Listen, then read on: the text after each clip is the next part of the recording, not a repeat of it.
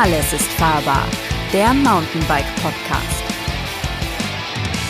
Hallo und herzlich willkommen zum Podcast des Mountainbike Magazins Alles ist fahrbar.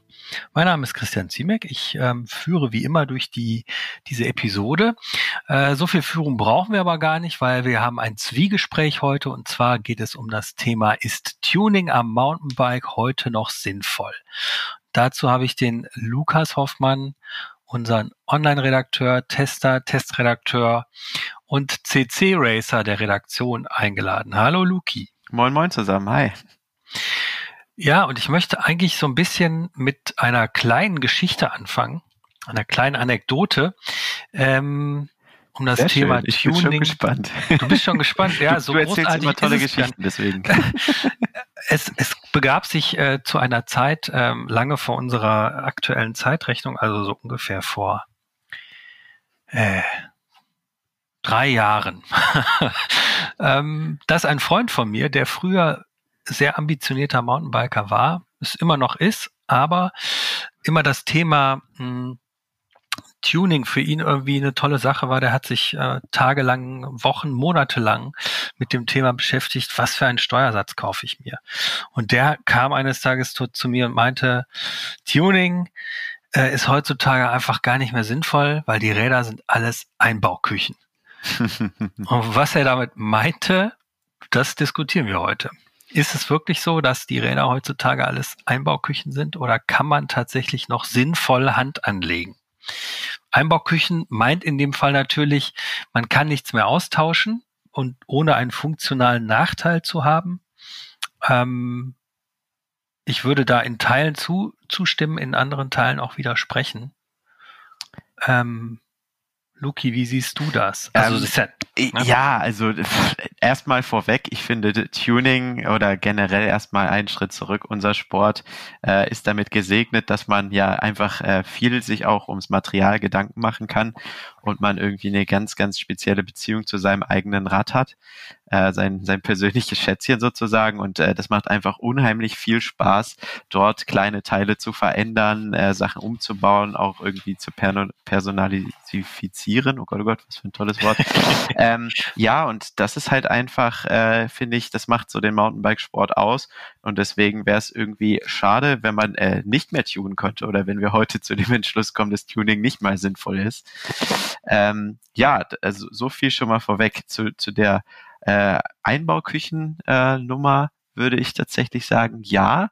Ähm, dass es in den letzten Jahren tatsächlich schwieriger geworden ist. Woran liegt das? Erstmal Punkt eins, dass es viele, viele Standards mittlerweile gibt. Also ähm, ja, in verschiedensten Bereichen, sei es äh, ähm, ja Narbenbreite oder ähm, spezielle Steuersätze. Das war jetzt gerade dein ähm, dein Beispiel. Mhm. Innenlagerstandards. Das ist fast jeder Hersteller mittlerweile so ein bisschen sein eigenes Süppchen kocht und dass dann viele Teile so Universalteile einfach gar nicht mehr ans Rad passen oder wie du schon gesagt hast, man irgendwie einen Nachteil hat und das macht es natürlich alles ein bisschen, bisschen schwieriger. Ne? Hm. Also Nachteile so, ich meine, wenn man sich jetzt so ein, so ein, so ein die, der Kollege, der das äh, dieses schöne Zitat fallen gelassen hat, der kommt auch so aus der Zeit, wo man sich einen Rahmen gekauft hat und das Rad komplett aufgebaut hat. Ich komme ja auch so ein bisschen aus der Zeit. Ich habe auch tatsächlich mir noch nie, ja doch einmal habe ich mir ein Rad von der Stange gekauft. Das war dann aber auch das letzte. Ähm, ich habe ansonsten immer einen Rahmen als Basis genommen und die Teile selbst hinzugefügt und ähm, die Frage ist ja eigentlich, woher kommt das? Also warum haben auf einmal alle Mountainbike-Hersteller angefangen, ähm, Steuersätze zu integrieren? Ähm, ist das eine rein optische Geschichte? Ich persönlich halte es immer noch nicht für sinnvoll, eine Lagerschale in das Carbon des Rahmens zu legen. Das finde ich irgendwie, also irgendwie ist es nicht vertrauenerweckend für mich. Ich mhm. weiß auch nicht warum. Ähm, aber früher hattest du halt einen Achtel Zoll Maß, da konntest du irgendwie äh, in einem bunten Katalog äh, mit zig Eloxal-Teilen oder äh, Komponenten konntest du auswählen, welchen Steuersatz verpasse ich denn meinem Schätzchen, nachdem er jetzt irgendwie fünf oder zehn Jahre gehalten hat. Da hat man sich regelrecht drauf gefreut, dieses Teil dann auch auszusuchen und zu gucken, passt das und was kann ich mir leisten, was gönne ich mir jetzt. Ähm, das ist heutzutage, ich, ein Steuersatz, der, den siehst du ja eigentlich gar nicht mehr. Ne? Das ist ja, irgendwie so ein ja. schwarzer Ring, so ein Streifen, den man seitlich, wenn man das Rad so anguckt, so ein bisschen mhm. erkennen kann. Hersteller haben schon Schwierigkeiten, den Namen auf die Kappe zu schreiben. Früher war das so ein bisschen so wie der Ehering am Finger. Das war irgendwie so Chris King Steuersatz, war einfach geil. Punkt. Ja. ja, es ist ja auch irgendwie immer noch, aber es steht halt nicht mehr so im Fokus, na ne? klar. Also hm. um, um der Frage auf den Grund zu gehen, warum äh, machen die Hersteller das? Ich glaube, dass wir einfach in den letzten, ich sage einfach mal zehn Jahren halt ähm, im, im Mountainbike-Markt extrem viele Innovationen gesehen haben und dass jeder Hersteller für sich so ein bisschen ähm, probiert hat, sich von der Masse abzuheben und Dinge halt anders zu machen. Um jetzt mal irgendwie Beispiele bei mir aus dem Cross-Country-Bereich zu nennen, keine Ahnung, das äh, aktuelle Scott Spark hat jetzt so ein ähm, voll integrierte Monocoque-Lenker-Vorbau-Sache, also mhm. dass der Vorbau und Lenker quasi ein Teil ist. Ähm, das Spark ist natürlich ein Extrembeispiel, da werden auch die Züge komplett integriert.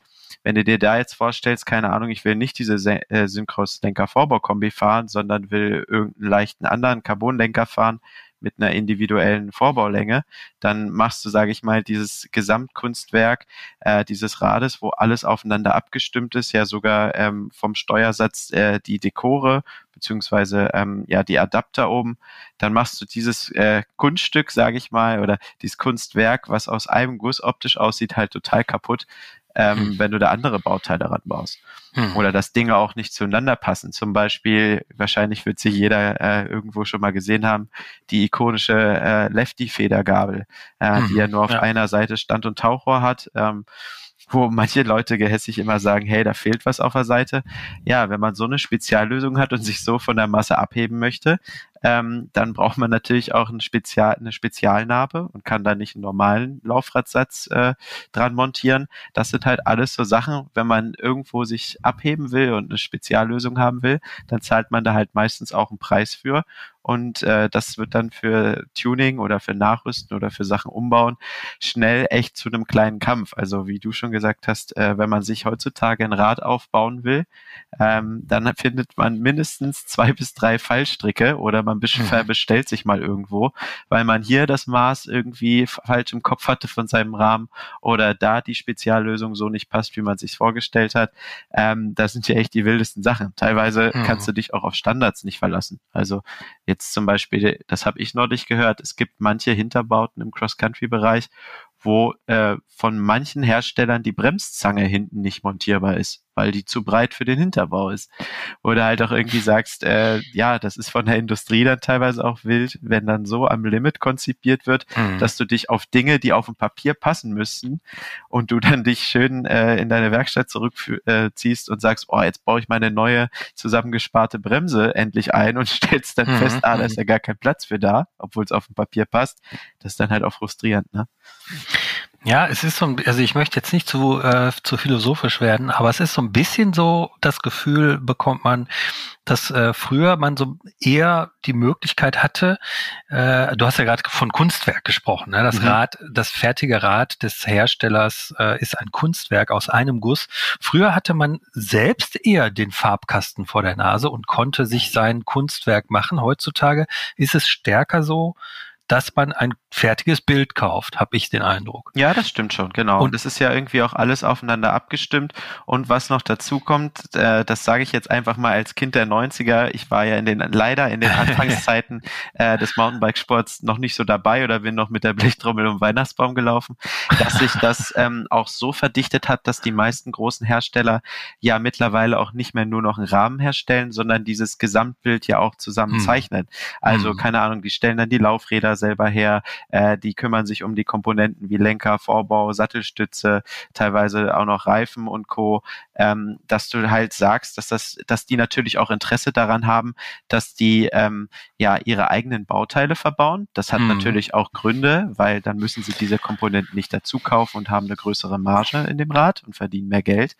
Aber dass die mittlerweile so aufeinander abgestimmt sind, dass du da, dass es echt schwer fällt, dann andere Sachen anzubauen, wie eben mein Beispiel am Spark. Wobei man natürlich auch, also absolut richtig, ja, wobei man natürlich auch sagen darf, Laufräder bauen tun ja die allerwenigsten selbst. Ne? Also da steht dann der Name des Herstellers drauf, aber oft ist das ein großer Hersteller aus der Schweiz, der das macht. Genau, zumindest die Narben. Also die Felgen zumindest sind die oft Narben, noch, ja. machen sie dann irgendwie selber. Also können Mhm. wir ja ruhig beim Namen nennen, jetzt Bontrager oder Roval. Mhm.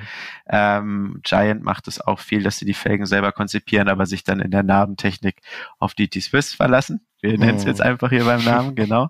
Ähm, ja, aber das sind halt, finde ich, so Beispiele, ähm, wo man halt sieht, dass die Hersteller immer mehr dazu übergehen, dass du halt dieses Gesamtkunstwerk kaufst und dass es dann tatsächlich schwierig wird, dort selber noch Sachen zu tun. Wo, wobei man, finde ich, auch sagen muss, also früher hatte ich öfter mal äh, das Gefühl, dass ähm, man an den Rädern auch wirklich noch Sachen verändern musste. Und heute kommt es mir oft an Rädern so vor, dass, sage ich mal, die Produktmanager, Mhm. die ja an den Rädern dafür zuständig sind, wie wird dieses Rad ausgestattet, also welcher Reifen kommt da drauf, wie lang ist der Vorbau in der Rahmengröße M, wie lang ist der Vorbau in der Rahmengröße XL, dass das mittlerweile auf so einem hohen Niveau funktioniert, dass die Produktmanager da wirklich ihre Hausaufgaben gemacht haben. Also ich habe selten äh, als Radtester noch irgendwie, ich sag mal so Ausfälle, wo ich sage, boah, die Vorbaulänge passt ja überhaupt nicht. Mhm. Oder das hätte ich, diesen Reifen hätte ich hier auf gar keinen Fall ab Werk draufgezogen. Dass Mhm. man, finde ich, auch sagen muss, so dieses Tuning verlangen, vielleicht bin ich auch ruhiger geworden, aber das habe ich immer seltener an Komplettbikes äh, oder ich habe es seltener, als ich es früher so vor zehn Jahren hatte, wo ich Mhm. irgendwie gefühlt ein Komplettrad gekauft habe und das, äh, nachdem es ich auf den Shop nach Hause gebracht habe, erstmal auseinandergerupft habe, weil mir die Hälfte der Komponenten da nicht gepasst hat. Ja, stimme ich vollkommen zu. Also die, die, die Branche und die Industrie, der Standard hat sich brutal entwickelt. Auch natürlich seit 2000 oder den 90ern sowieso. Ich habe ja eher so Ende 90, Anfang 2000 mit Mountainbiken angefangen. Seitdem hat sich irrsinnig viel getan und ist Mhm. vollkommen korrekt. Die Räder sind heute wesentlich harmonischer. Sie sind aber auch viel spezifischer. Ne? Ja, klar. Also, also früher ähm, konntest du einen Dämpfer kaufen, den einbauen, irgendwann kam dann Luft. Ähm, und heutzutage heißt es ja, muss man mit dem Shimming aufpassen und der Tune und dann Ja, hast du noch verschiedene Montagestandards. Genau, früher. ja, ja. Das Ne? ist ja Wahnsinn teilweise. Also gerade bei, bei Dämpfereinbaumaßen, da hat ja gefühlt auch jeder, jeder Hersteller seine eigene Technologie, seine eigene Länge. Dann kommt es ja auch nochmal drauf an, ob der Hinterbau für Coil, also für Stallfederdämpfer oder für Luftfederdämpfer optimiert würde. Also eigentlich gerade bei Dämpfern, da kannst du ja gar nichts mehr verändern. Das, deshalb fange ich mit dem Thema Ja. auch so ein bisschen an, Ja. weil es so ein bisschen als das, äh, das schwarze Loch des Tunings gilt, dass man Ja, da halt sagen kann, okay, Ich bin da auch den, der dabei. drin ist und oder vergiss es. Wobei es Never natürlich ending auch. Hersteller gibt, die Rahmen äh, auch für Coil freigeben. Da müsste man mal tatsächlich untersuchen, wie gut funktioniert das. Ja. Ähm, was ist gut, was ist schlechtes Funktionieren? Ähm, ich werde das mal ausprobieren, ähm, hab's auch schon ausprobiert und tatsächlich kommt es stark auf den Dämpfer an. Ja. Also ähm, es gibt Dämpfer, die kannst du so umfangreich einstellen, die Cane Creek Serie zum Beispiel, also die Double Barrel Geschichten. Da kriegst du eigentlich jedes Tune mit simuliert und Ja. ähm, kannst einen Stahlfeder ansprechen haben. Ähm, was ich immer noch bevorzuge, äh, das wissen wahrscheinlich die Zuhörer mittlerweile auch, dass ich da so Genau. eine Haben sie leicht äh, Bild von dir gezeichnet. gekringelte Leidenschaft habe, die aus Stahl besteht. Ähm, aber ja, ich glaube, das ist tatsächlich so das schwierigste Teil. Ja, aber das- da, Mhm. da sind wir ja schon am Punkt. Also das soll jetzt nicht eingebildet klingen, aber wenn wir zwei als Mountainbike-Redakteure, die den ganzen Tag nichts anderes eigentlich machen, um sich damit zu beschäftigen, was es für Teile gibt, wenn wir das teilweise schon nicht durchsteigen, Mhm. ähm, wie soll man das als normaler, äh, ja, null, normaler Fahrer quasi überhaupt hinbekommen. Also das finde ich ja schon so krass, wenn die Industrie dann an dem Punkt ist, dass du überall Spezialmaß und Spezialwissen auch brauchst, dann ist es ja auch ein klares Zeichen, dass Tuning da vielleicht auch nicht vorgesehen und nicht erwünscht ist. ne? Also Ich, ich würde ja tatsächlich glauben, dass wir, du hast es gerade schon gesagt, dass wir als Mountainbike-Redakteure eher in einer Art Bubble leben und der und der der Fahrer, die Fahrerin da draußen ähm, jetzt nicht einfach mal 800 Euro in die Hand nimmt und den Dämpfer austauscht, aber ähm, vielleicht von jemand anderem irgendwie hört, boah, Stahlfeder ist total toll, probier das doch mal aus. Und dann äh, was mal ausprobiert und dann feststellt, äh, wieso schreiben die alle, funktioniert nicht. Ich finde das super. Ja. Ähm, und vielleicht würden wir dann dieses Rad irgendwann, wenn wir es in die Finger bekämen, sagen, um Gottes Willen, das geht ja gar nicht. äh, und derjenige wird sagen, nö, ich bin damit aber happy. Ja. Da, also damit möchte ich eigentlich sagen, dass das, was auch die Industrie sagt, was geht und was nicht geht, auch immer eine sehr, ja, eine sehr ähm, spitze Aussage ist in Bezug darauf, dass man ja auch sagen muss, was auch generell fürs Thema Bike-Industrie gilt, dass sich sehr viel Profirennsport in die breite Masse dadurch fortgepflanzt hat in den letzten Jahren. Bestes Beispiel ist sowas Wartungsunfreudiges wie das Pressfit-Innenlager. Aber ähm, es geht halt darum, die Räder haben sich immer mehr ja immer spitzer und immer spezialisierter geworden sind diese Räder und ich glaube, dass der und das sagen wir ja auch ganz offen, um den Unterschied in den Spezialisierungen herauszufahren, muss man eigentlich schon jede Woche auf einem anderen Rad sitzen, so wie wir das als Tester tun. Mhm. Ansonsten, ähm, und ich glaube, in dem Moment, wo du hingehst und sagst, ja, die Mountainbike hat das Rad super getestet, ich kaufe mir das, du setzt dich drauf, denkst du, boah, ist ja völlig anders als mein Rad und nach zwei Wochen wirst du dieses Rad wahrscheinlich lieben, weil du dich einfach dran gewöhnt hast. Ähm, und diesen Unterschied zu einem anderen Rad, der ist dann nur noch marginal. Ne? Ja, genau. Also und, und was du auch schon gesagt hast, Tuning ist, finde ich, auch ein unheimlich individuelles Thema. Also nur weil man jetzt sagt, hey, der Reifen ist vielleicht der beste getestete, äh, heißt das ja jetzt auch nicht, dass man da äh, immer 100% sagen kann, da kommt jede Person mit klar. Ich finde, das macht ja auch mhm. irgendwie den Spaß aus, dass man sich beim Tuning oft auch an Teilen einfach mal ausprobieren kann. Gerade Reifen sind da natürlich ein relativ dankbares Thema, weil man die ja nochmal, doch mal öfter ähm, wechseln muss und das äh, preislich noch überschaubar ist. Bei einer Federgabel irgendwie bei so einem Invest wird es natürlich dann schon ein bisschen wilder und äh, wenn man sich da vertut oder nicht mit happy ist, tut es natürlich mehr weh. Aber das finde ich ist auch gerade so das Schöne, dass man sich ausprobiert und äh, dann irgendwann äh, mit ein bisschen Erfahrung ja dann auch äh, relativ gut weiß, hey, weiß es ich, dieser Reifen ähm, ist extrem gut für mich, dann probiere ich mal einen aus, der etwa ein ähnliches Profil hat oder vielleicht den gleichen Hersteller, mit denen komme ich gut klar. Das macht, finde ich, ja auch extrem viel Spaß, ähm, sich da ja auch so ein bisschen wie ein, wie ein Bike-Tester dann auch zu fühlen und einfach mal auszuprobieren, ähm, wo, wo man da einfach hinkommt. Ne? Also mhm was so das Ideale ist. Also deswegen Backtuning. Ich, ich muss jetzt wieder ein bisschen nostalgisch werden, aber ich erinnere mich so an meine, an meine ersten Tage zurück, äh, wo man irgendwie vom Taschengeld sich Teile zusammengespart hat und die dann ausprobiert hat. Und mhm. ja, das ist einfach eine unheimlich spannende Zeit und macht extrem viel Spaß. Ja. Genau, also ich bin auch, ich bin der Meinung auch, ähm, dass der Reifen ja so ein total dankbares in Anführungsstrichen Tuning-Thema ist. Ähm, einfach weil er günstig zu kaufen ist. Und ähm, ein, und das sagen wir ja auch in dem im Mountainbike-Magazin und als Tester ganz offen, der Reifen ist das Teil, wo du den größten Effekt an deinem Rad hast in Sachen Veränderung. Ähm, vielleicht auch Gewicht, wenn du dir ein richtig schweres, eine richtig schwere Walze irgendwie kaufst. Aber man kann mit sehr wenig Geld einen riesigen Unterschied äh, provozieren und äh, aus seinem Rad aus einem All-Mountain kannst du mit einem anderen Reifen ein Duo machen. Das muss man einfach Genau, oder kannst du auch sagen, aus einem ja. Cross-Country-Rad echt einen guten Abfahrer machen, wenn du halt äh, ja mehr Profil drauf setzt. Also klar, das ist das äh, Teil, was den Bodenkontakt herstellt. Mhm. Und äh, nicht umsonst machen die ganzen Profiteams da einen riesen Bohai drum, welche Reifenbreite, was für Inserts, tubeless, mhm. nicht tubeless, äh, der Reifen besser, der Reifen besser. Und äh, ja, deswegen, das ist auch zu Recht so und ähm, deswegen äh, schreckt er nicht vor zurück, das auch mal auszuprobieren, vielleicht sich auch mal äh, mit Absicht an eine andere Kategorie, du hast es schon gesagt, äh, ranzuwagen. Also vielleicht auch mal auf dem All Mountain vielleicht ein bisschen schwereren Enduro-Reifen draufzuziehen, wenn man vorhat, ähm, keine Ahnung, Wochenende in einem, in einem eher alpineren äh, Geläuf zu verbringen. Das kann man einfach alles mal machen. Mhm. Ihr werdet sehen, das ist ein riesig großer Effekt. Das ist ein echter äh, Augenöffner. Also ich habe ja. tatsächlich einen Freund von mir, der äh, gesagt hat, er traut sich nicht, Kurven richtig zu fahren, also richtig Schräglage, mhm. ähm, weil er immer wegrutscht, habe ich äh, ihm einfach mal äh, den Wild Rocker von Michelin Gumm-X-Mischung, unheimlich klebriges Zeug. Du kannst ja, ja vertikal fast die Wand mit hochfahren, das Ding ist irre. Ganz genau. Ich habe ihm nämlich gesagt, wenn ich, also wenn du willst, kann ich dir mal einen Reifen geben, ähm, aber der, da fährst du wie auf Schienen, aber der rollt auch wie ein Sack Nüsse. Also genau, du kommst den Berg nicht hoch, aber schnell runter. Aber super runter. Und der hat den Ausprobiert, halt auch gesagt, ey, absolut Bombe. Ich hätte nie gedacht, dass ein Reifen so einen Wahnsinnsunterschied machen kann.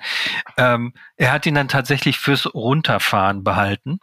Ähm, das Wechselt war auch, der dann oben am Tray-Eingang immer? Oder nee, nee, der, und das würde ich tatsächlich auch sagen, das ist für unsere Zuhörer auch, glaube ich, ein super Tipp, wenn man sich mit dem Thema Tuning noch gar nicht beschäftigt hat, mit einem Reifen mal anfangen. Ein Reifen für Touren, für Schotter, für trockene Bedingungen und dann mal einen anschaffen für ähm, von mir aus jetzt nicht unbedingt shutteln, aber für meinetwegen eine Alpenurlaub, wo man sagt, ich fahre hier drei, vier, fünf Touren, ich trete lange hoch äh, und dann mal sich die Performance angucken, äh, wenn man runterfährt. Das ist halt einfach schon echt eine andere Welt. Und wenn man dann im Urlaub ist, dann hat man es auch nicht so eilig, man hat den Tag Zeit irgendwie. Ähm, das würde ich schon mal einfach so als, als, als Tipp geben. Ich finde das irgendwie ja, dankbare Geschichte. Ja, und es gibt ja so, so viele Teile am Rad, wo du doch einen großen Effekt hast. Was tatsächlich am interessantesten ist und was ich auch immer wieder predige, wir kriegen in letzter Zeit tatsächlich viel ähm, Leserpost von euch, ähm, wo nachgefragt wird, hey, ich habe jetzt ein E-Mountainbike gekauft, was so 25 Kilo wiegt und bin selber auch eher so Gewichtsklasse 100 Kilo, ähm, mhm. aber mir ist die, ähm, mir ist die Bremse einfach zu schwach. Oder was ich jetzt neulich auch hatte, mein Nachbar hat mich gefragt, gefragt, hey, der hat da immer einen Kinderanhänger hinter, hinter seinem E-Bike und er meinte, boah, wenn er hier ins Tal rollt, dann schiebt das irgendwann so und es würde so mhm. stinken. Und du sagst du, ja, aber das sind auch Teile, wo du, wo du ähm, mit Tuning schon so viel erreichst. Mal als Beispiel, ähm, wenn du etwa von einer 180er ähm, Bremsscheibe, also im Durchmesser, auf 200 gehst, sind das schon äh, 22 Prozent mehr Bremskraft oder beziehungsweise mehr Power, die dann generiert wird. Und ich meine, so eine Bremsscheibe auswechseln ist relativ schnell gemacht. Klar, da müssen dann auch die Adapter passen. Aber durch solche Sachen dann echt auch mal einen Effekt zu sehen. Also ich als Cross-Country-Racer hatte jetzt neulich mal den Unterschied zwischen 160, 160 und 180, 180. Und mhm. also das ist, ist ein Unterschied wie Tag und Nacht, auch wenn es nur 20 Prozent sind.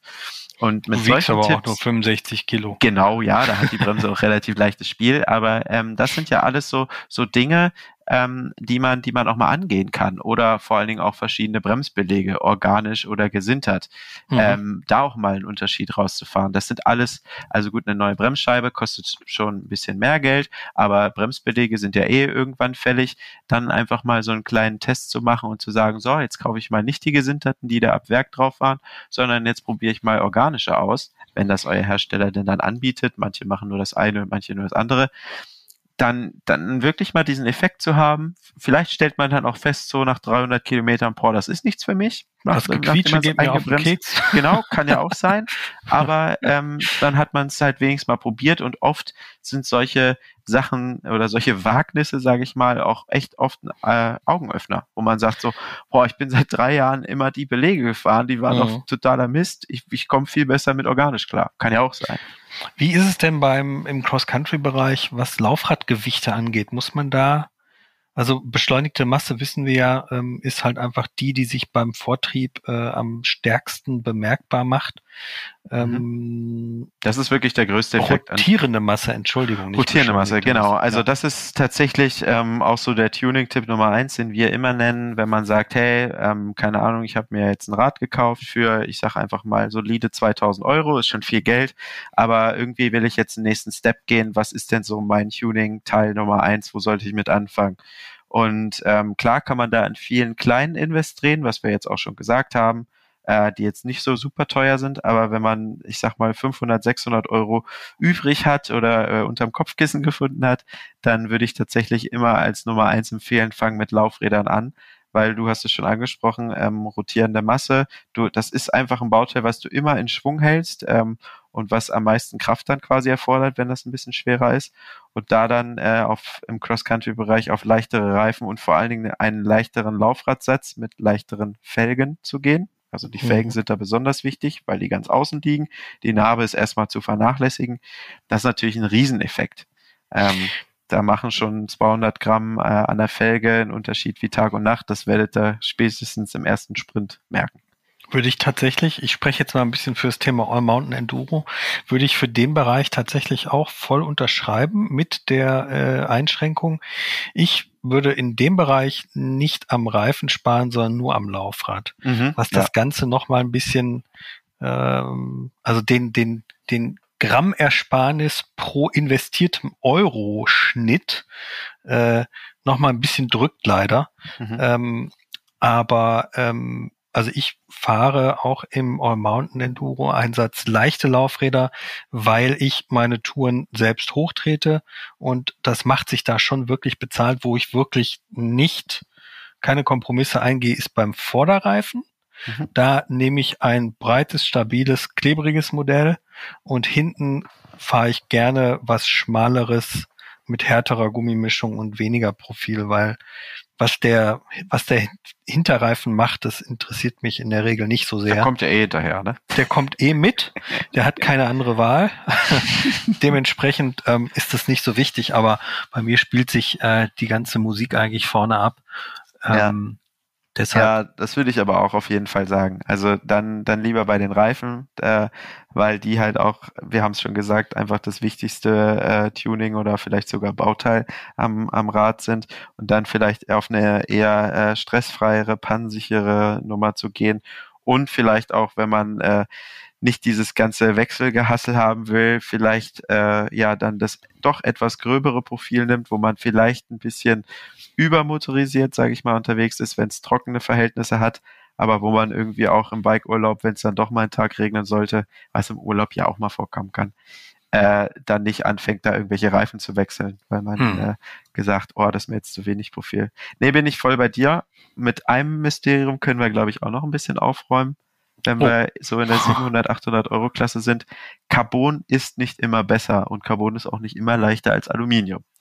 Das Weil stimmt. Gefühlt ja. alle um mich rum reden immer davon, sich einen neuen Carbon-Laufradsatz kaufen zu wollen ähm, und nennen mir dann ihr Budget, wie gesagt, so 700, 800 Euro, wo ich dann sage, äh, ja, aber hast du schon mal nach Alu geguckt? Das ist gewichtsmäßig mhm. fast das gleiche. 50 Gramm, da können wir jetzt mal äh, ja, können wir mal drüber hinwegsehen. Und ja, du hast letztendlich mehr oder weniger das gleiche und bist nochmal budgetmäßig weiter drunter. Also gerade für meine Cross-Country-Racer äh, da draußen, äh, schaut da vielleicht, ob es unbedingt Carbon sein muss, auch wenn es natürlich immer ein bisschen Prestige ist. Ne? Hm, hm. Ja. Wie, wie sieht's, ich meine, klar, ähm, Cross Country ist ein großes Gewichtstuning-Thema. Ähm, da war jetzt ja gerade so die, also die Frage war jetzt noch eigentlich, äh, auf die du nicht so richtig eingegangen bist. Oh. Wie viel musst du heutzutage noch bei einem Cross-Country-Rad, was man serienmäßig kauft, wie oft hast du da das Gefühl, da kann man mit einem anderen Laufrad wirklich was rausholen? Oder sind die schon so leicht, dass man da eigentlich nicht mehr nachkaufen muss. Ich meine, klar, nachkaufen müssen ist ein subjektiver Wert. Ähm, wenn man echtes, echter Weight Weenie, also ein wirklicher Gewichtsfetischist ist, dann wird man versuchen, auch noch das letzte, äh, die letzten zehn Gramm irgendwo rauszukratzen.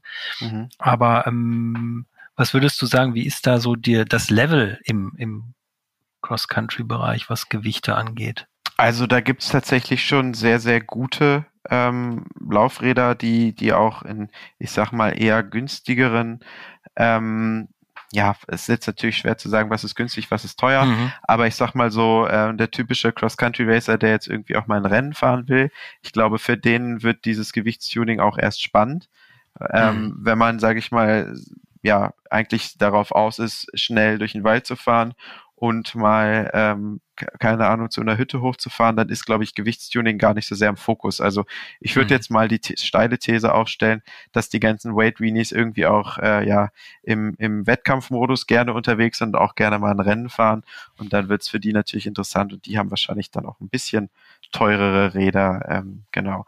Und mhm. tatsächlich sind da ab Werk schon immer ganz gute und ordentliche Laufräder verbaut. Ähm, also leichter geht's natürlich immer. Ich glaube, ich würde da eher ein bisschen danach gehen, äh, wie ich dieses Rad einsetze. Also wenn ich jetzt nicht so ähm, der Trail-Junkie schlechthin bin, sondern halt viel Marathons fahre, eher untechnisch, also nicht viel Trailgehalt oder vor allen Dingen auch so den typischen Alpenmarathon, wo man lange bergauf fährt, mhm. dann ist es natürlich ähm, sinnvoll, nochmal deutlich mehr auf Leichtbau zu gehen.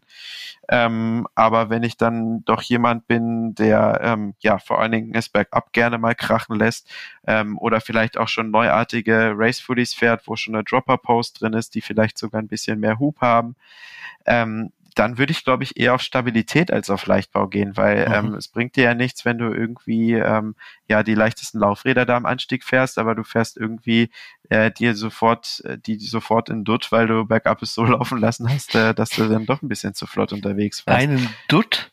In Dutt gefahren sag ich was, immer. Was heißt wenn was das? kaputt ist. Ach so. Ähm, kaputt fahren.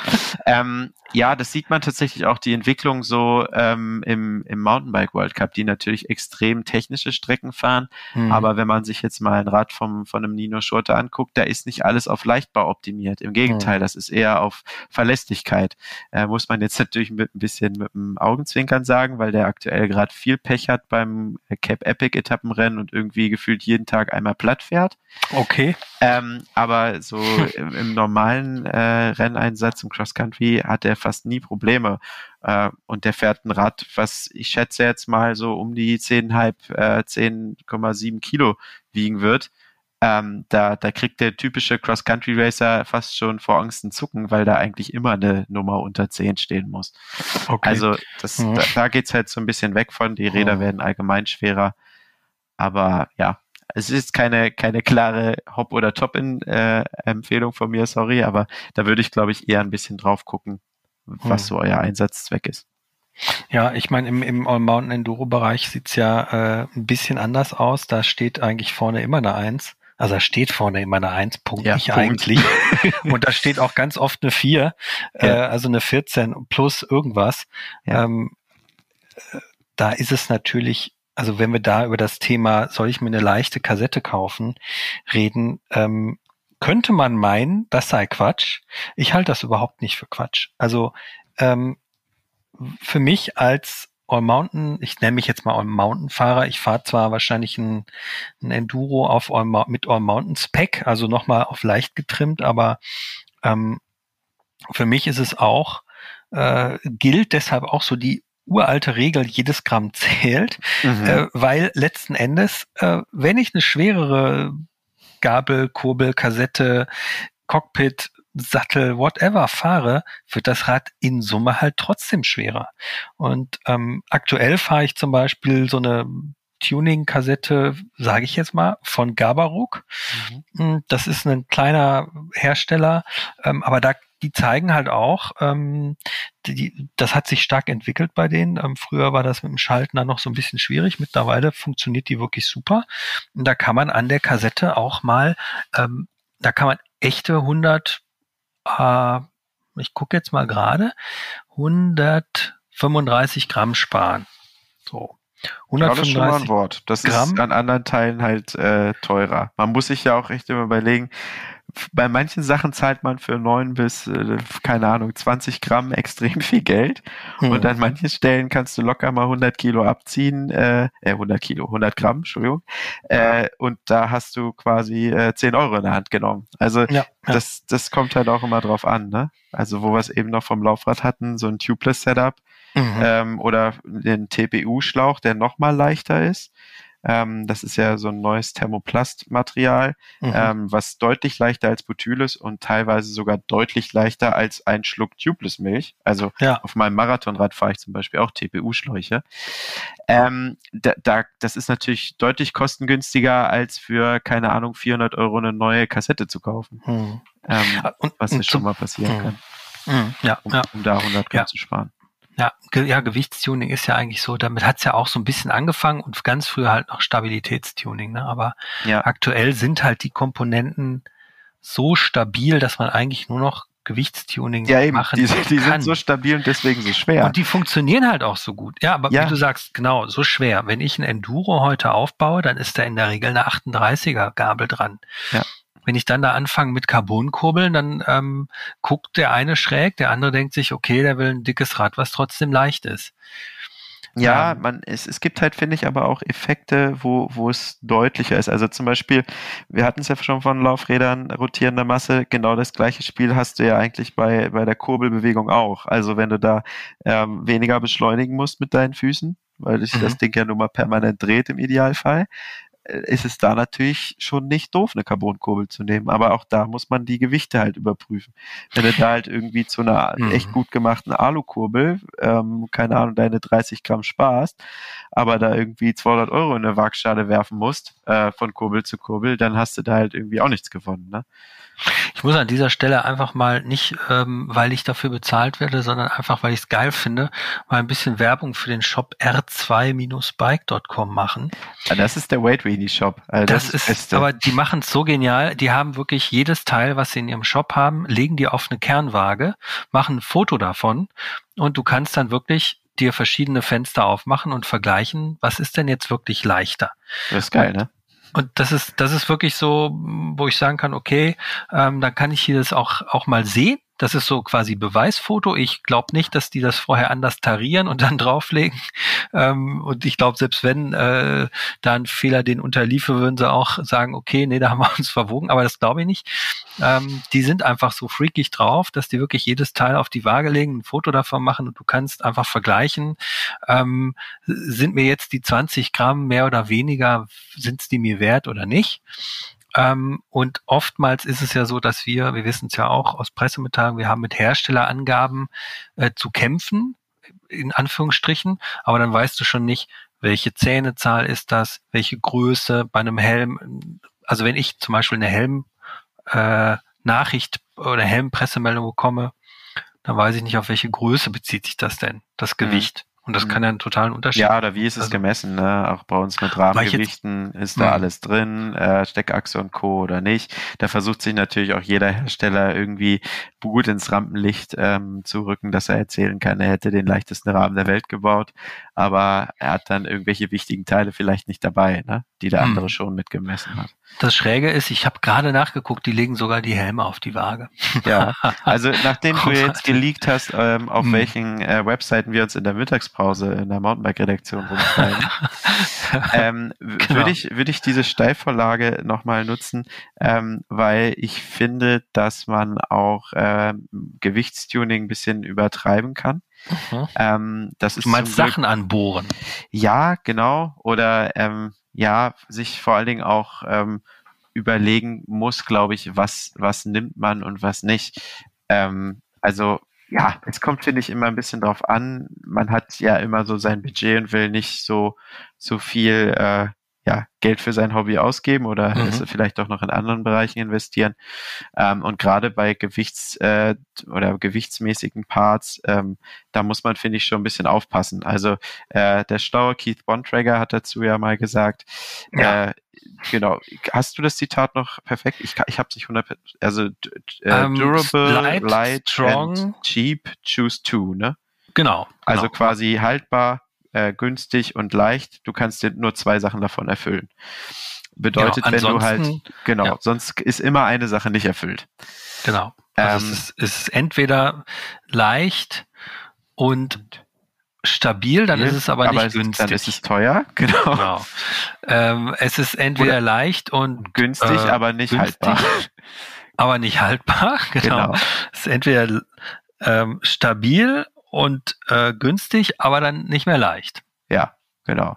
Und auf die eine Sache wollte ich nämlich äh, wollte ich mich gerne beziehen. Ja. Ähm, und zwar auf leicht und günstig. Mhm. Weil es gibt ja tatsächlich Bauteile, ähm, wo man dann Fabelpreise irgendwie im Netz sieht von Herstellern, ähm, oder auch auf, auf spannenden Seiten unterwegs ist, äh, wo ich auch schon meine, meine äh, Erfahrung gemacht habe. Also ich will jetzt keine Marken. Wovon sprichst du? ich spreche davon, dass Internetseiten, es, äh, wo du auch schon deine Erfahrung, das klingt irgendwie nicht. Ja, das klingt Fall. komisch. Äh, es geht da tatsächlich noch um Bike-Teile. Nein, ähm, okay. ich, ich sage es jetzt einfach mal, es gibt ja ähm, wie das äh, asiatische Amazon, ähm, gibt es Alibaba.com, ähm, mhm. wo tatsächlich viele asiatische Carbonhersteller ihre Teile anbieten. Ähm, und da, wenn man da mal so durchscrollt, gibt's spannende Produkte und gibt's auch Open Mold Rahmen sogenannte. Die sehen dann genauso aus wie von namhaften Herstellern. Teilweise sind es Plagiate, teilweise ist es aber auch so, wenn es Open Mold Rahmen sind, dass die Hersteller dort selber ihre Rahmen kaufen und dann selber branden ähm, von diesen Herstellern. Also das ist dann, ich sag mal, nichts Illegales, die könnte man genauso nehmen. Mhm. Nur bei diesen asiatischen Herstellern ist halt oft so ein bisschen fragwürdig, ob die, also wie, erstmal wie die produzieren.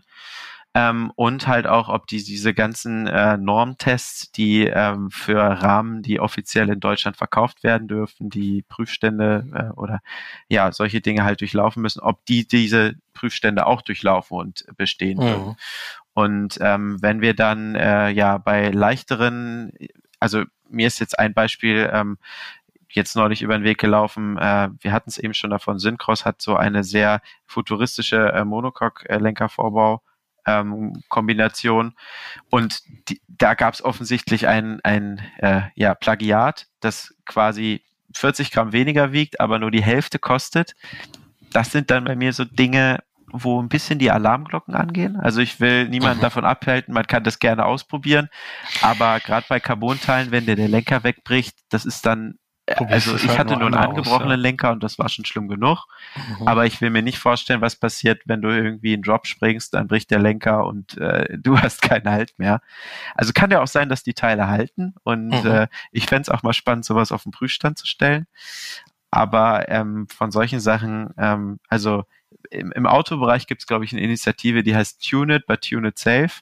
Und ich glaube, so kann man es äh, im, im Mountainbike-Segment äh, auch übertragen, weil es dann doch echt schnell in lebensgefährliche Bereiche gehen kann, ähm, wo, wo es dann unschön wird, wenn man stürzt oder einen Crash hat. Der angebrochene Lenker, war das denn von Alibaba? Äh, nee, tatsächlich nicht. Da bin ich irgendwie gestürzt und habe das äh, Bauteil nicht überprüft und es waren ah. auch in Zeiten, wo ich natürlich noch keinen Drehmomentschlüssel benutzt habe, um Carbonteile anzuziehen. Das ist auch alles gut ausgegangen.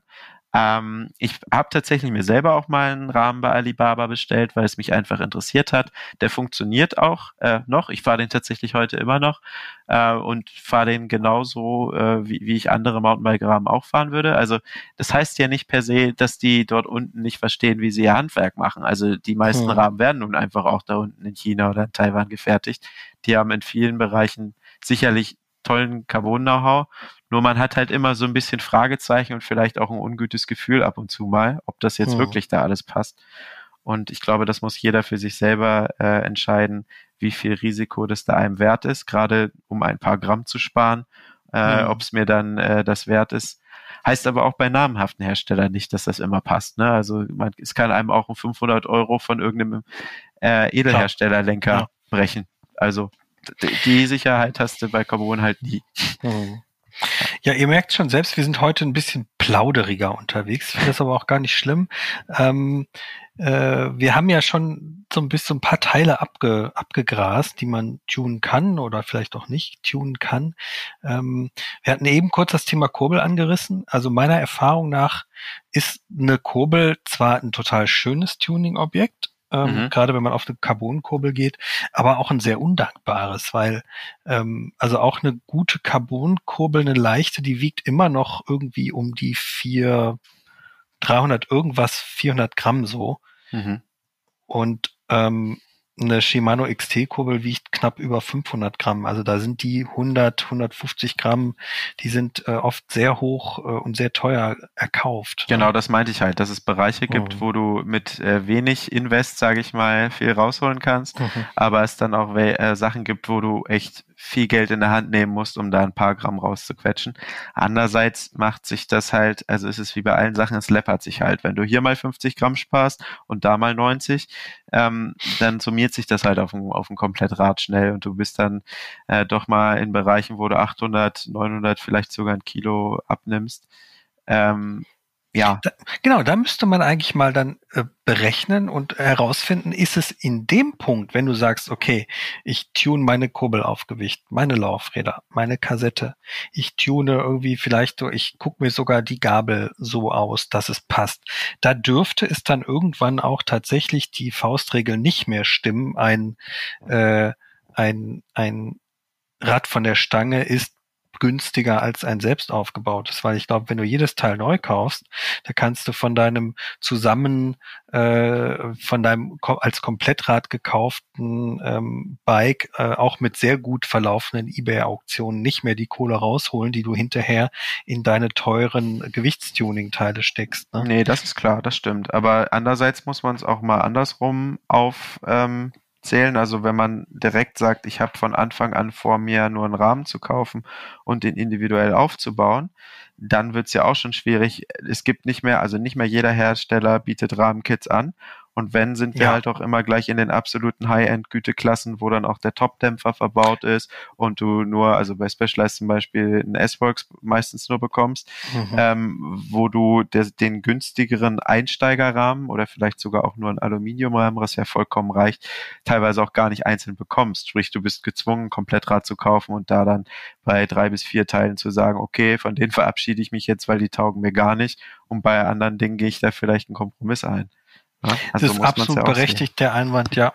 Also genau so ein Projekt machen wir jetzt auch gerade in der Redaktion mit, ähm, ich weiß gar nicht, machst du auch mit? Ja, ich bin auch dabei. Du bist auch dabei. Lukas Hoffmann. Spoilerst du schon ein bisschen. Äh, Moritz Schwertner und äh, ich, Christian Ziemek, bauen ähm, Räder aus der Rahmenbasis auf. Ähm, das ist aktuell mit den Lieferschwierigkeiten auch gar nicht so einfach. Also auch für uns Mountainbike-Redakteure, wir stehen vor demselben Problem wie ihr da draußen. Ähm, Einzelteile und äh, Ersatzteile zu bekommen, ist in manchen Bereichen nach wie vor sehr schwierig. Aber ähm, bei mir ist es zum Beispiel ein S-Works Enduro, was als Rahmenbasis dient. Und da werdet ihr dann auch in nicht allzu ferner Zukunft die ersten ähm, Komponentenlisten und Shots und Fotos und Berichte dazu lesen können, wie sich die einzelnen Komponenten an diesem Rahmen machen. Das wird dann so ein bisschen durchgetauscht. Und ähm, da kommt zum Beispiel dann auch äh, ein leichter Laufradsatz zum Einsatz oder ein sehr spannender. Das äh, werdet ihr dann alles sehen. Genau, ja. Ähm, Tuning, was ist eigentlich Tuning? Wenn ich ein SLX-Schaltwerk habe und mir ein XT kaufe, ist das Tuning? Was würdest du sagen? Ja, ich würde schon sagen. Wobei, ähm, ich glaube, man muss ein bisschen äh, unterscheiden, also auch wenn man es nicht unbedingt clustern muss. Aber ich glaube, es gibt funktionelles Tuning und es genau. gibt, ich sag dazu immer, äh, ja, ich sag dazu ist einfach so, dass man äh, ja so ein bisschen Prestige-Tuning macht. Also ähm, Hand aufs Herz, ob man mit einem ähm, Shimano XD-Schaltwerk durch die Gegend fährt oder mit einem XDR, macht funktionell null Unterschied und auch ob es ein SLX ist oder ein XDR macht funktionell genauso einen Unter keinen Unterschied. Aber vor der Eisdiele oder vor seinen Kumpels oder auch fürs eigene Gefühl äh, ist eine XDR halt immer so dieses Willhaben-Gefühl und geil und alles was geht und High-End und ne klar, also das ist funktionell, bringt dir das nichts. Klar bringt, bringt dir das vor allen Dingen gewichtsmäßig dann was, mhm. aber anders ans Ziel kommst du damit auch nicht. Manche ja. Leute nennen es äh, Funktionstuning, manche nennen es Bike Porn. Ja, genau. Und das, äh, das meinte ich ja auch, das, was ich am Einstieg gesagt habe, das macht ja extrem viel Spaß, dieses, äh, ja, dieses Tuning und, und gucken, was man noch verändern kann und wo holt man ein paar Gramm raus und was sieht besser aus. Dann ist es ja meistens auch nur einfach so, dass die Top-Gruppen oder generell die ganz teuren Parts natürlich auch immer was fürs Auge sind. Du hast es gerade schon gesagt, Bike Porn.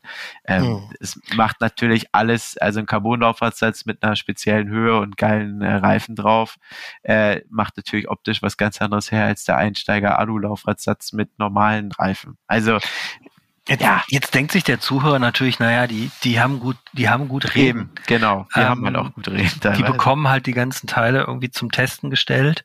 Ähm, aber ich muss aus äh, meiner Erfahrung von früher äh, sozusagen auch noch berichten, ähm, dass es trotzdem total viel Spaß macht, wenn man sich das das Schaltwerk oder das Teil zusammenspart und dann ans Rad. Es ist noch, eigentlich ist es noch viel toller als bei uns sozusagen, weil wir schrauben das Ding nach drei Monaten wieder ab oder nach einem halben Jahr oder nach einem Jahr und ähm, bauen das nächste an und schicken das zum Hersteller zurück ähm, oder bauen es an ein anderes Rad.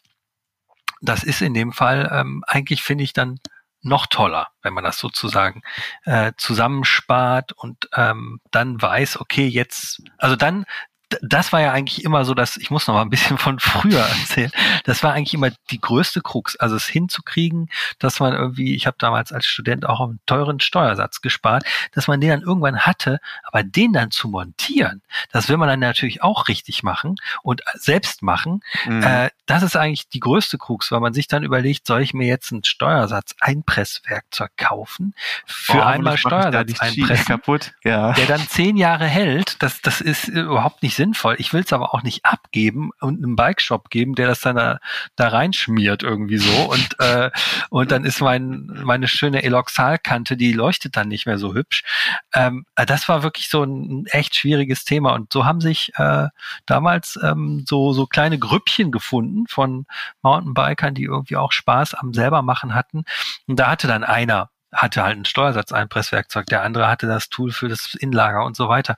Und so hat man das dann unter Anleitung auch selbst gemacht, hat sich irgendwie in den, in den Keller gesetzt oder gestellt und hat dann da stundenlang an den Rädern rumgefummelt. Das war einfach Ja, großartig. das ist doch, ich finde dieses Erlebnis sogar fast viel, viel schöner als das Tuning an sich. Also ja. irgendwie mit seinen Jungs in der Werkstatt zu, zu, stehen, sich noch ein Feierabendbier aufzumachen und dann äh, zu gucken, wie man zu dritt irgendwo bei einem Kumpel was dann montiert und äh, jeder hat dann noch einen dummen Spruch dazu. Das ist ja fast viel, äh, viel witziger als der Tuning-Prozess an sich. Also mhm. finde ich.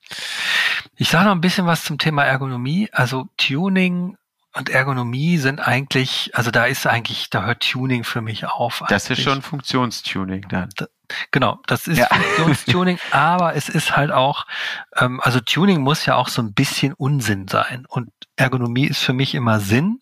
Findest ähm, du? Ergonomie? Nee, Oder Tuning tun. muss Unsinn sein. Naja, also wenn also ich eine mal, bessere Bremse dran habe, mit der ich äh, perfektere Bremspunkte Vollkommen setzen kann, richtig. ist das ja kein Unsinn. Nee, du hast wenn recht. ich da mal ein, also du klar, es man neigt ja. schnell zum Unsinn, dass man sagt, oh, jetzt nehme ich doch die XDR-Kette, obwohl die XD genauso funktioniert. Aber überwiegend kann das natürlich auch sinnvoll sein. Ja.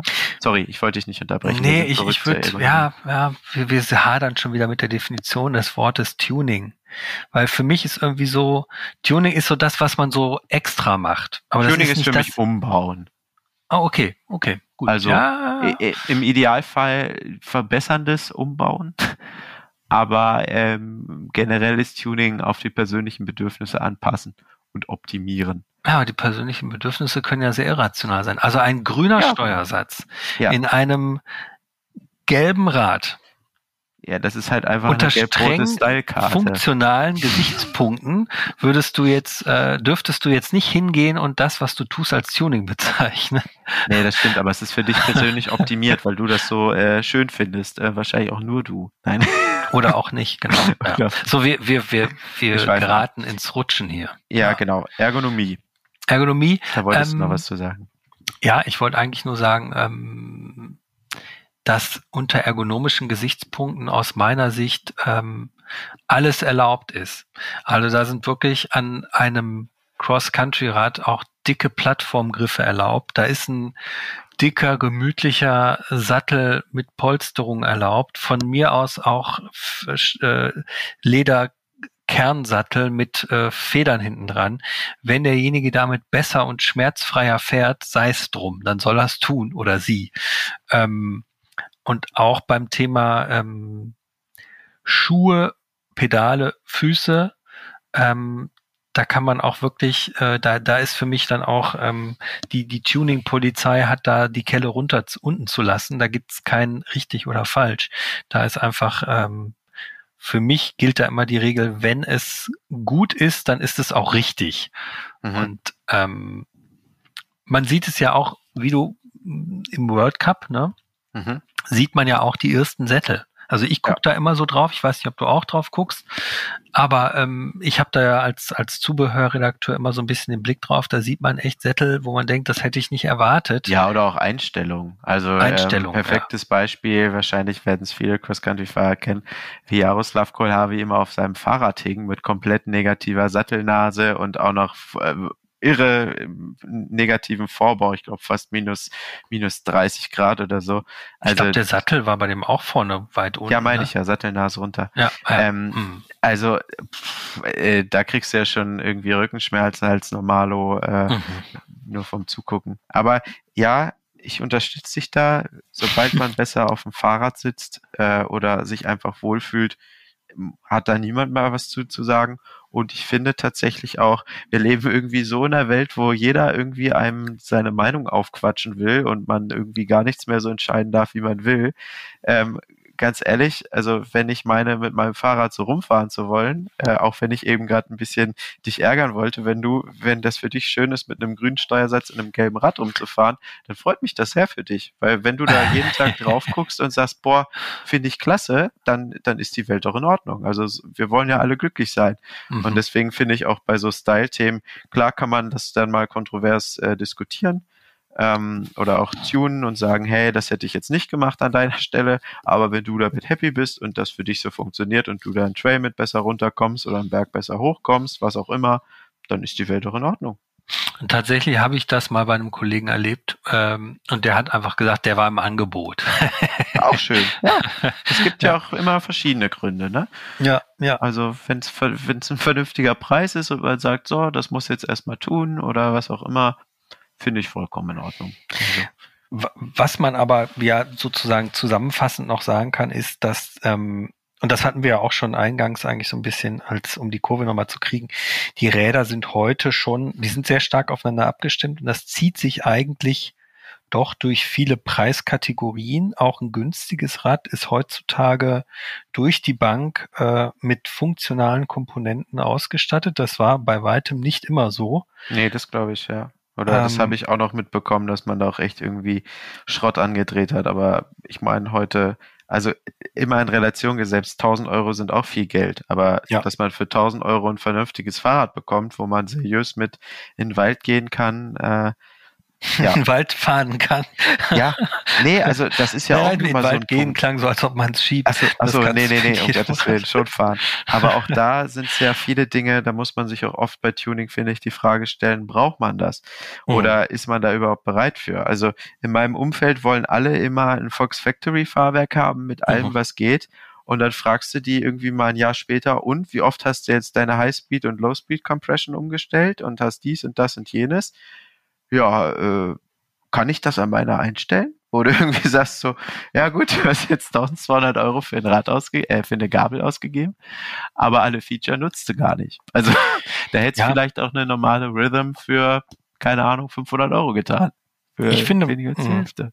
Ich finde, man muss sich da auch als Käufer, Konsument äh, Endverbraucher, ganz böse Worte, ähm, auch nicht immer diesen, also wir bekommen oft Leserbriefe, wo es immer heißt, ah, ihr testet immer nur die teuren Sachen. Es gibt Gründe dafür, wir kriegen aktuell halt oft auch nur die teuren Räder, weil günstigere Kategorien ausverkauft sind. Aber man muss sich da auch so ein bisschen frei machen davon, ähm, das, was bei uns getestet wird, immer als so eine Form von Gebot zu sehen, nach dem Motto, genau. wenn die jetzt den die Gabel mit Kashima-Coating ähm, testen, dann muss dann ist sozusagen alles, was kein Kashima-Coating hat, sofort äh, das, äh, dass wir sozusagen meinen, das wäre dann nichts wert. Das ist natürlich überhaupt nicht so. Ich selbst würde auch in Frage stellen, ob ein Kashima-Coating nach der zwölften Schlammfahrt sich noch wirklich spürbar als also Vorteil herausstellt oder ob das dann auch diese, weiß nicht wie viel Prozent, was sagt der Hersteller, ja, das ist ja auch der Witz. Das haben wir ja auch nie rausgemessen, ob das besser anspricht. Also Genau. ähm, ja, vor der Eisdiele sieht's halt besser aus und das ist halt Gold. Deswegen ist es teurer. Genau. Ja, Ja. nee, also ich, ich Und- glaube, ähm, dass, ja, dass wir auch, das versuchen wir zwar oft, das gelingt uns vielleicht aber auch nicht immer, ähm, auch herausstellen, dass viele ähm, Teile oder ähm, ja von diesen Top-Modellen ja auch äh, runtergebrochen werden auf bezahlbare Bereiche. Hm. Und ob man dann immer die absolute Top-Kartusche haben muss, oft ist es ja auch so, dass die Technik der ehemaligen Top-Modelle dann mit dem nächsten Modelljahr oder mit der neuen Gabel dann in die günstigeren äh, neuen Gabeln wandern. Das ist Ja. gerade bei Kartuschen und so nicht selten.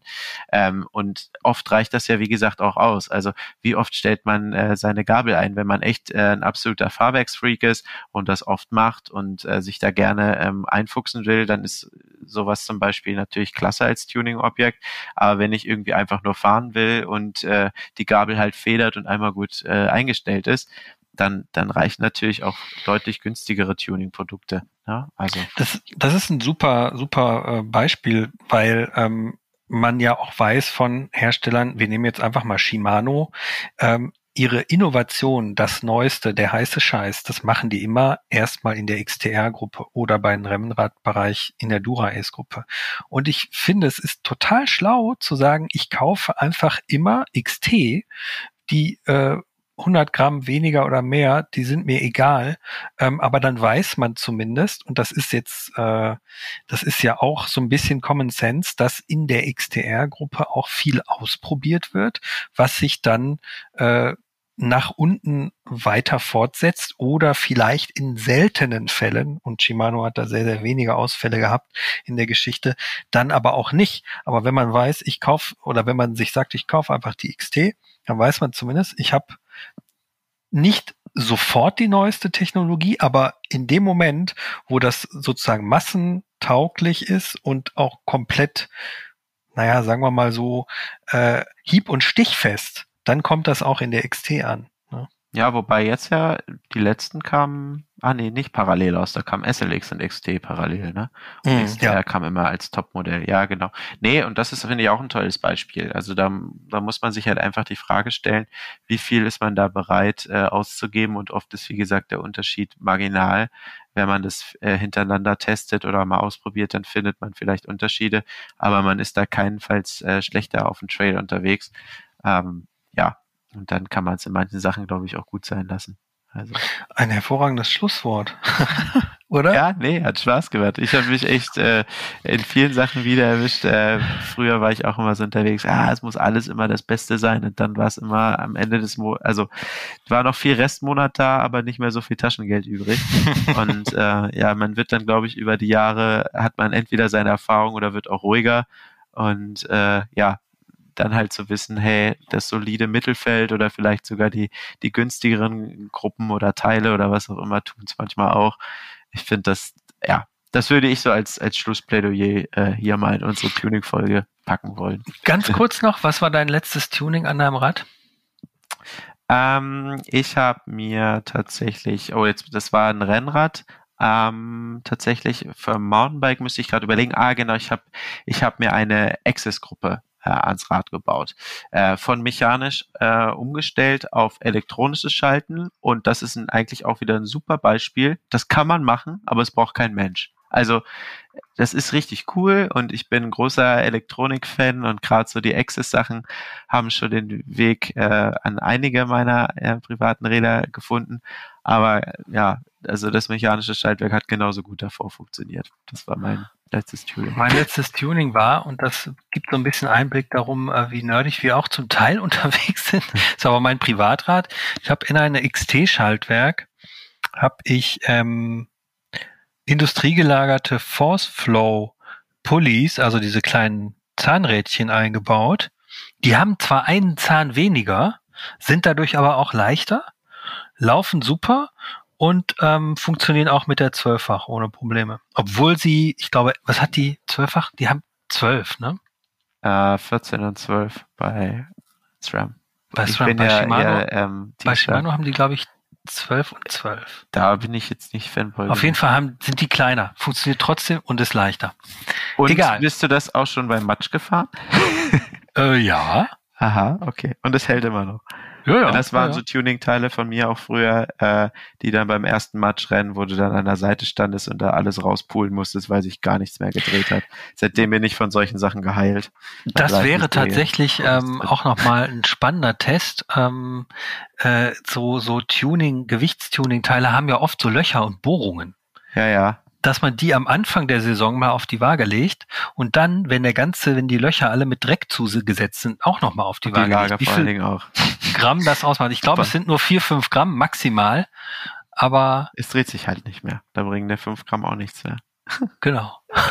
Ja, in diesem Sinne. In diesem Vielen Sinne. Dank dir, Lukas, für deine äh, Tuning-Expertise CC äh, Cross Country als Cross Country Racer. Sehr gerne. Es hat mir sehr viel Spaß gemacht mit euch. Ich hoffe, euch, lieben Zuhörern, hat es auch äh, viel Spaß gemacht. Wenn euch die Folge gefallen hat, abonniert sie ähm, hier auf der äh, Alles ist fahrbar Seite des Mountainbike Magazins oder bei Spotify, dieser Instagram und Co. bitte auch folgen.